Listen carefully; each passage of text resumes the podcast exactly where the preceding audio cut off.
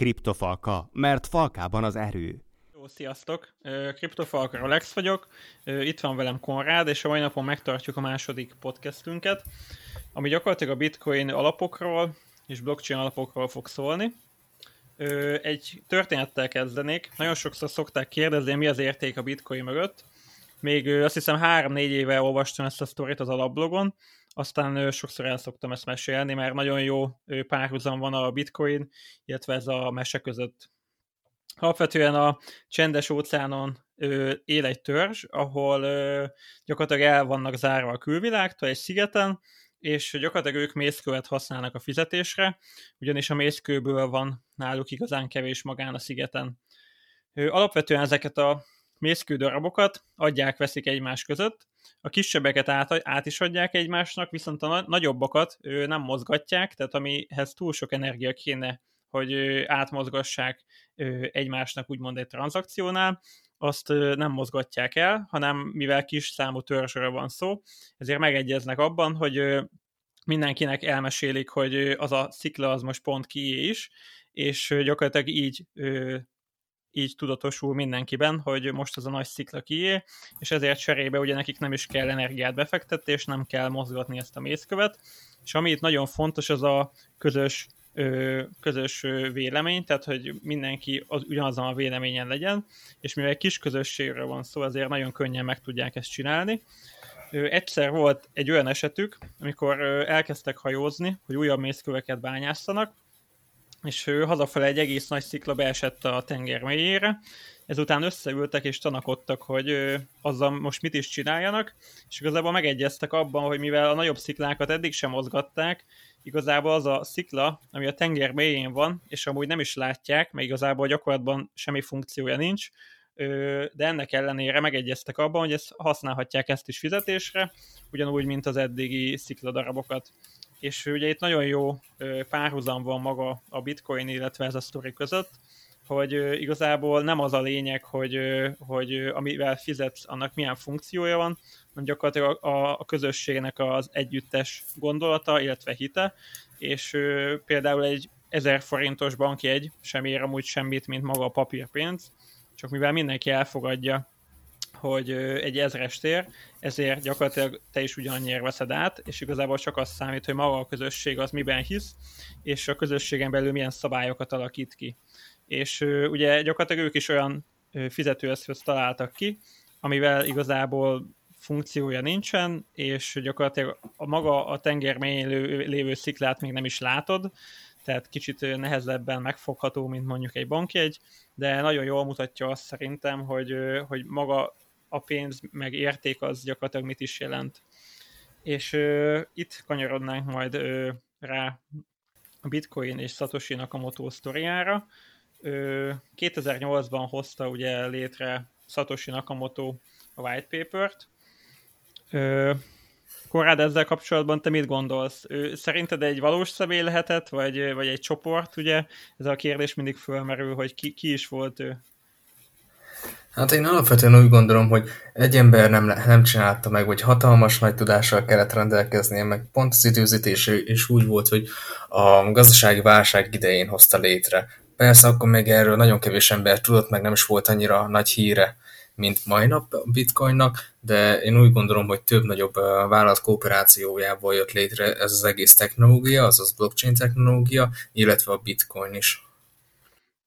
Igen, itt ugye az az érdekesség, ugye, hogy Satoshi Nakamoto gyakorlatilag amint úgymond föltalálta a Bitcoint, majd lebányászott X mennyiségű Bitcoint, gyakorlatilag azóta eltűnt, senki nem tud róla semmit, és gyakorlatilag megmaradt, mint egy ilyen misztikus személyiség, ami valószínűleg nem is egy ember volt, hanem egy alkotócsoport.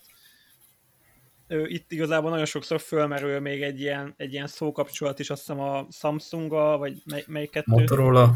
Igen, Motorola. Samsung, meg... Motorola, igen. Illetve a nagyobb japán tech cégek. Igen, tehát gyakorlatilag az ő első néhány betűjékből össze lehet tenni, hogy Satoshi Nakamoto.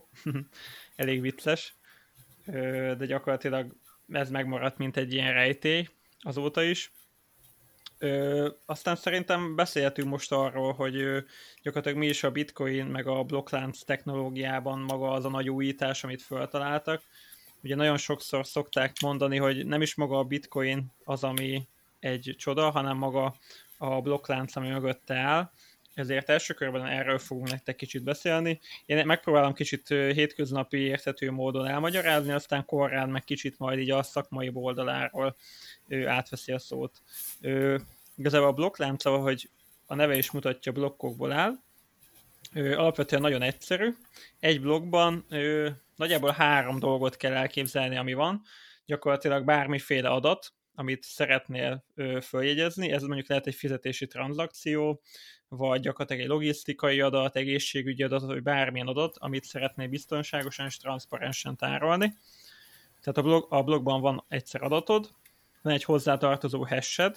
Ezt a hash-et nagyjából úgy kell elképzelni, mint gyakorlatilag egy új lenyomat, ami teljesen egyedi, és gyakorlatilag attól függően, hogy maga a blokkod milyen adatokat tartalmaz, ez a hash folyamatosan változik, és egy do- fontos dolog még, amit tartalmaz maga a blokk, az az előző blokknak szintén a hash-e, vagyis az új lenyomata. Az adatod, ahogy mondtam, igazából bármi lehet, de a Bitcoin esetében például az adat, amit tárolunk, az az, hogy ki utalt kinek, és mekkora mennyiséget. És gyakorlatilag ebbe a blokkokba veszik fel a tranzakciókat, és ahogy ezek a tranzakciók folyamatosan jönnek és jönnek, gyakorlatilag a hash, mint új lenyomat folyamatosan változik.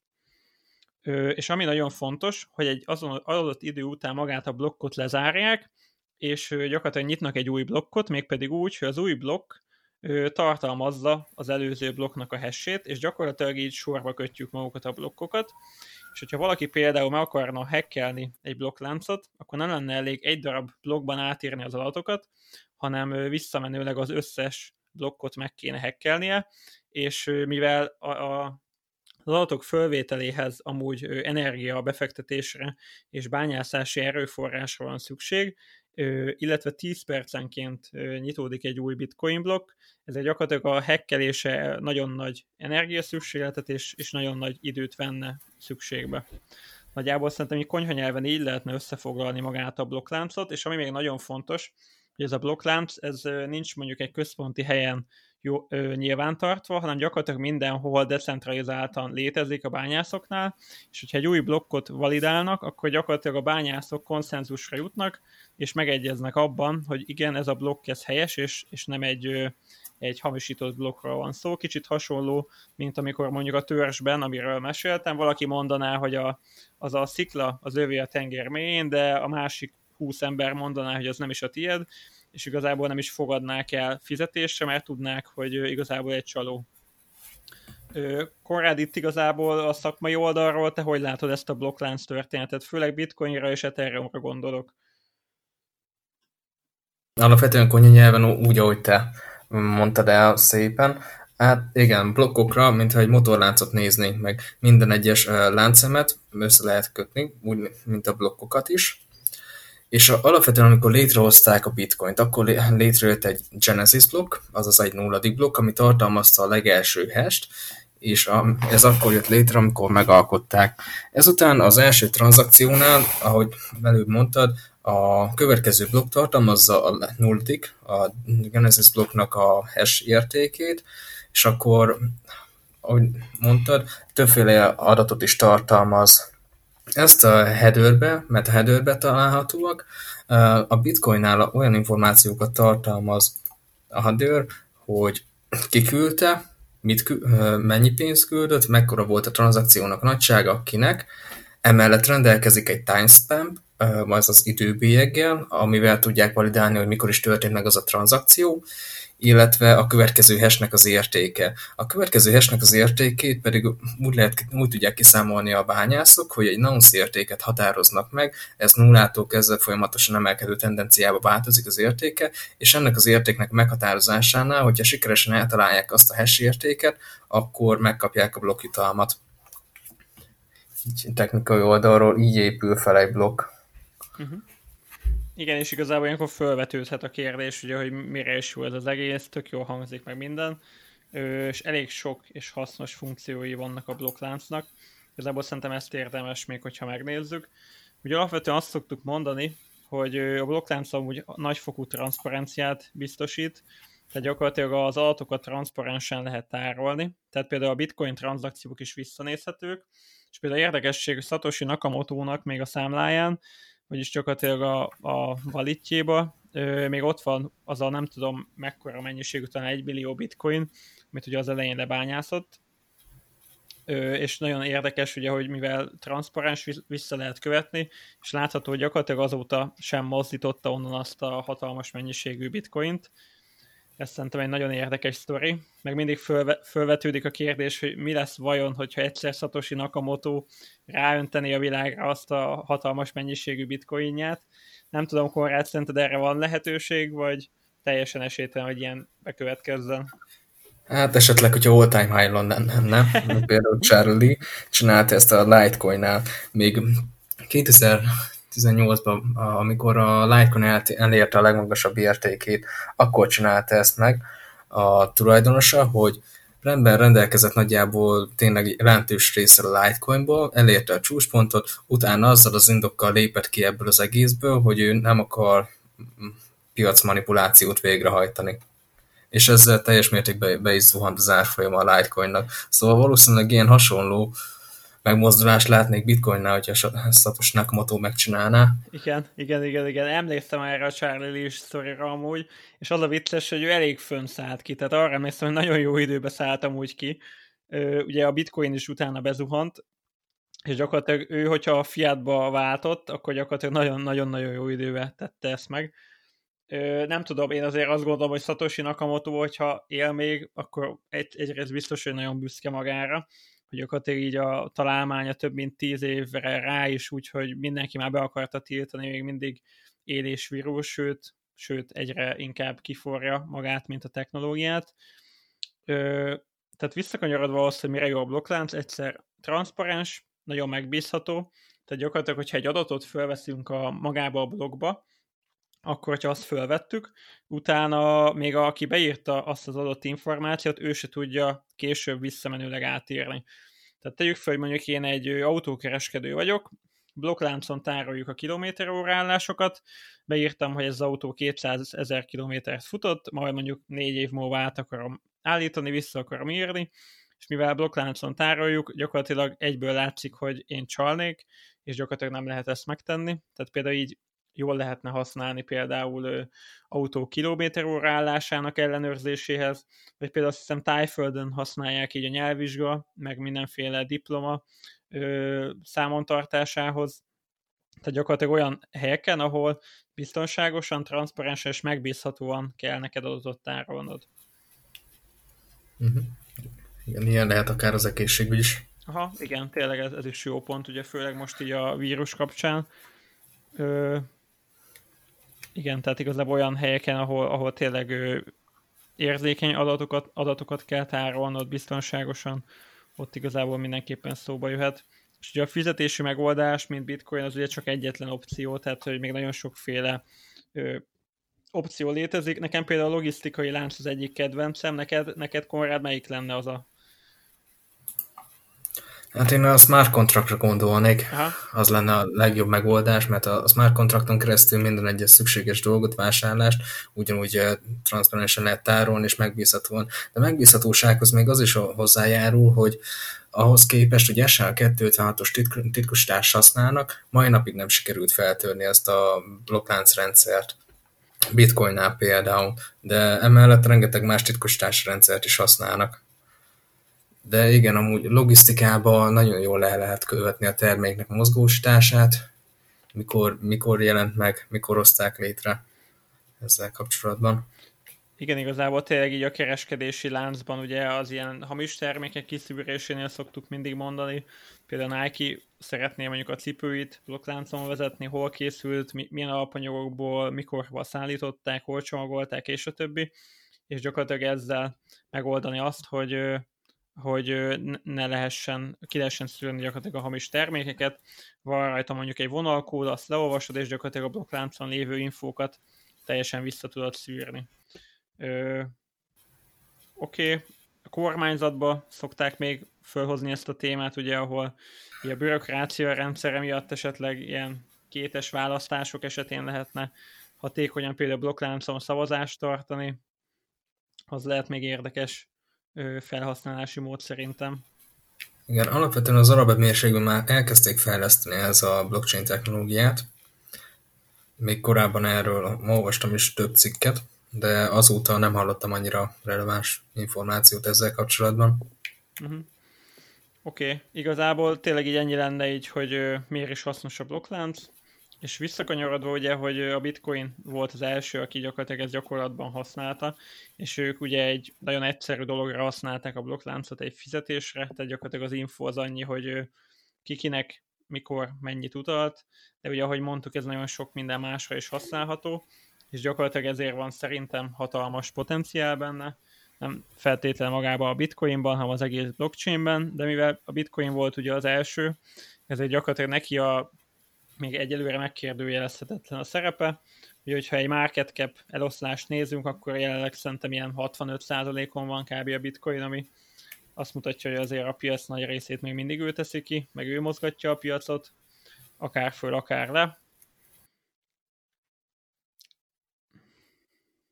Pontosan. Én is pont tegnap néztem hatvanöt százalékkal át a market kapitalizációja. Igen. Szerintem még így a, a podcast végére egy-két ilyen érdekességet dobjunk be. Neked melyik a kedvenc sztorid így, így Bitcoin kapcsán, így ami eszedbe jut? Ez egy jó kérdés, mert rengeteg ilyen sztorit lehetett hallani, mint például az első Bitcoin tranzakció, amikor a mai árfolyamon több millió forintért vásároltak egy doboz pizzát, még Amerikában, vagy esetleg lehet ötven centnek is a mondhatni album promója, amikor lehetővé tette azt, hogy bitcoinnal lehessen megvásárolni. Az bizonyos album, pontosan nem tudom, hogy melyiket. Igen, igen, igen. De... És azt hiszem az, az volt a sztori, hogy elfeledkezett róla, és utána évek múlva ő nézte meg, és akkor valami tök nagy mennyiségű pénzt ért, ugye? Vagy valami ilyesmire emlékszem én. Igen, ilyen kétezer-tizennyolc környékén, tizenhét tizennyolcban akkor hozták le ezt a hírt is. Igen, meg nyilván a, az idő sztori jut eszembe, ugye, ami a Big Bang Theory-ban volt, amikor gyakorlatilag még ö, azt, azt mutatták be, hogy bitcoint bányáztak, és gyakorlatilag a gépet, amiről bányáztak, és úgymond, mint a hardware-en volt a bitcoin, azt ö, kidobták, és gyakorlatilag egy, egy szeméttelepen akarták utána magát a gépet fölkutatni, mert valami hatalmas mennyiségű pénz volt rajta. Mm. Beszéljünk arról, hogy átlagosan hogy néz ki egy olyan ember, aki bitcoinnal foglalkozik. Hú, ez elég jó kérdés. Tudsz erről valami statisztikát, vagy... Infográf rész. Így... Átlagosan általában úgy néz ki, hogy huszonöt-harmincnégy év közötti az ember férfi, ez általában kilencven százalékban, aki egyáltalán hallott róla, és emellett még amerikai nemzetiséggel rendelkezik. Igen, azt gondoltam úgy, hogy inkább a fiatalok, akik nyitnak fele, tehát tényleg ez a, ugye a, az egyetemisták szerintem még túl fiatalok hozzá, tehát hogy abban annyi pénzzel se kereskednek, meg befektetések se felé nyitnak. Tényleg úgy gondolnám én is, hogy így a, a mikorosztályunk az ilyen húsz évek vége, harminc évek eleje, ami, ami szerintem tényleg érdeklődik a téma irányt, ugye nyitott iránta, és ugye pont most láthatjuk magát ezt a válságot újra, kicsit hasonlót, mint ami volt kétezer-nyolcban. Ö, ugye maga itt van a korona is, meg maga a pénzügyi válság, így a kettő kicsit így eléggé egymást erősíti, és ugye most megint elkezdik majd a központi bankok a trillió számú dollár nyomtatását, amivel ugye a készletet növelik, magát a fizetőeszközt elinflálják, ami gyakorlatilag az állampolgároknak gyakorlatilag megint csak nem jó, ugyanis a fizetésük, illetve a mi pénzük majd egyre kevesebbet fog érni. Tehát én úgy gondolom, hogy a, a mostani válság adhat amúgy, főleg ezeknek a fiatalabb generációknak egy, egy löketet ahhoz, hogy tényleg meginduljanak egy ilyen teljesen független rendszer felé. Igen, nagyjából, nagyjából én is így látom, hogy inkább ez a fiatalabb generáció, aki... Hát igen, meg ők azért benne vannak a technológiában, mert azért ők sokkal jobban tudják használni egyáltalán az internet adta lehetőségeket. Például emellett legtöbb már hallott is legalább Bitcoinról, mert jó, én is az egyetemi éveim alatt ismerkedtem meg vele, még kétezer-tizenhatban hallottam először, akkor még kétszázezer forintot ért egy darab Bitcoin. Aztán. Ezek a régi szép idők. Igen.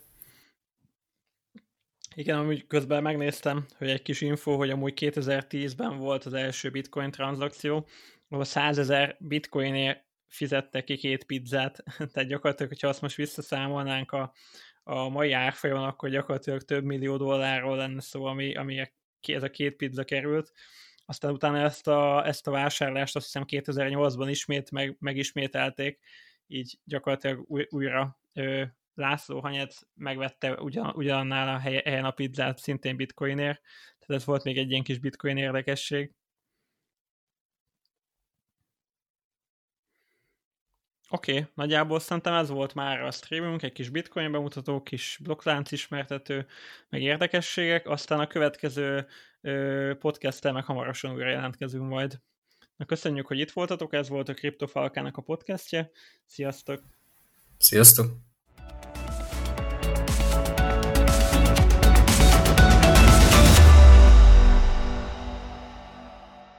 Kriptofalka, mert falkában az erő.